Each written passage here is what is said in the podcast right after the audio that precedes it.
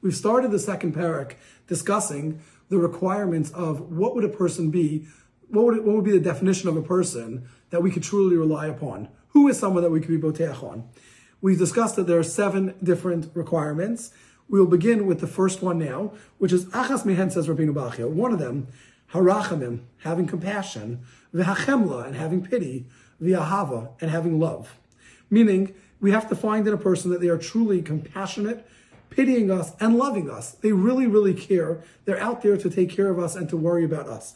Ki ha'adam, because a person, when I know about my friend, shehu merachim v'chomel olav, that he truly is compassionate and he has pity, he feels for me, he wants to take care of me, that person, yiftach bo, that's someone who I'm going to rely upon him. V'sanuach nafsho olav, I will allow myself to rest my soul on him. I'll allow myself to unburden myself. Anything that's bothering me. Meaning, says Rabbeinu Bachya, step number one, find a person, find a being that I could truly turn to with any of my worries, any of my concerns, and I know that they love me so much, they care about me so much that I can unburden myself with anything and everything, and they'll be happy to help me and take care of me. For example, if we look at a relationship between a parent and child, a parent cares so much about their child that they want to help them and take care of them.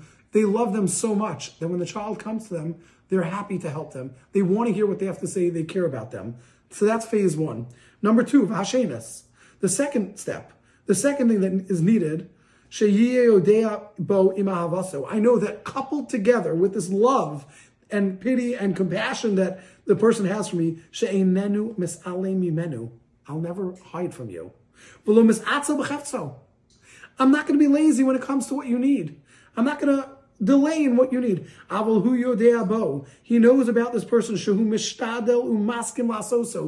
are going to try their hardest and they are going to make sure to get done what you are asking. If I don't know this for sure and I don't have clarity that whatever it is that I need, you're going to take care of for me, well, yeah, there's no way that I'm going to be completely reliant upon you. I know there are times that you're not going to be able to get something done. So let's look, think what we've discussed with Hashem for a minute. We said that a person needs to have absolute betachon on Hashem, needs to be totally, totally reliant on Hashem and not mixed in with I rely on Hashem. But also, in case Hashem doesn't take care of it, I'll be able to take care of this. You need to have absolute betachon on Hashem. You need to have 100% reliance. But hold on, if I find a person who I think is going to do things for me, but I'm not 100% confident, that means I don't have 100% reliance on that person. When I find that there's a person who I want to rely on that has these two characteristics that we've been talking about, meaning that it's someone who truly loves me, truly cares about me, is truly compassionate and has pity on me, Godo Rachmanuso Olav.